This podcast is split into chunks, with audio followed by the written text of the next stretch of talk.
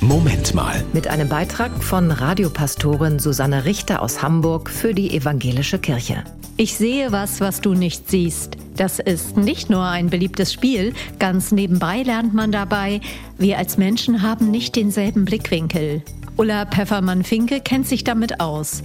Sie ist Seelehrerin, Orthoptistin, aber auch Seelsorgerin und Seminarleiterin für Persönlichkeitsentwicklung. Und sie ist dem Thema Blickwinkel mal auf den Grund gegangen. Herausgekommen ist das Buch Neuseeland, was zu gewinnen ist, wenn man die Perspektive wechselt. Neuseeland wird dabei mit H geschrieben.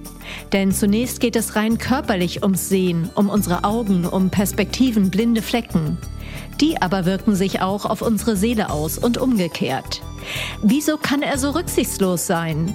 Warum regt sie sich immer so auf? Bei solchen Clashs kann es mal gut tun, die eigene Brille zu kontrollieren. Und wie das gehen kann, zeigt Ulla Peffermann-Finke erfreulich undogmatisch und humorvoll in Neuseeland.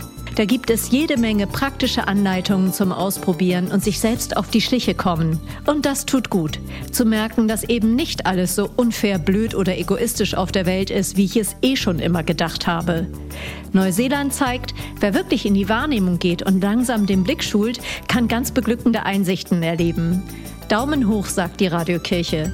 Neuseeland stimmt milde mit sich und den anderen ein super Buch also für die Adventszeit, das Mut macht, neue Aus- und Ansichten, vielleicht sogar neu Glauben auszuprobieren.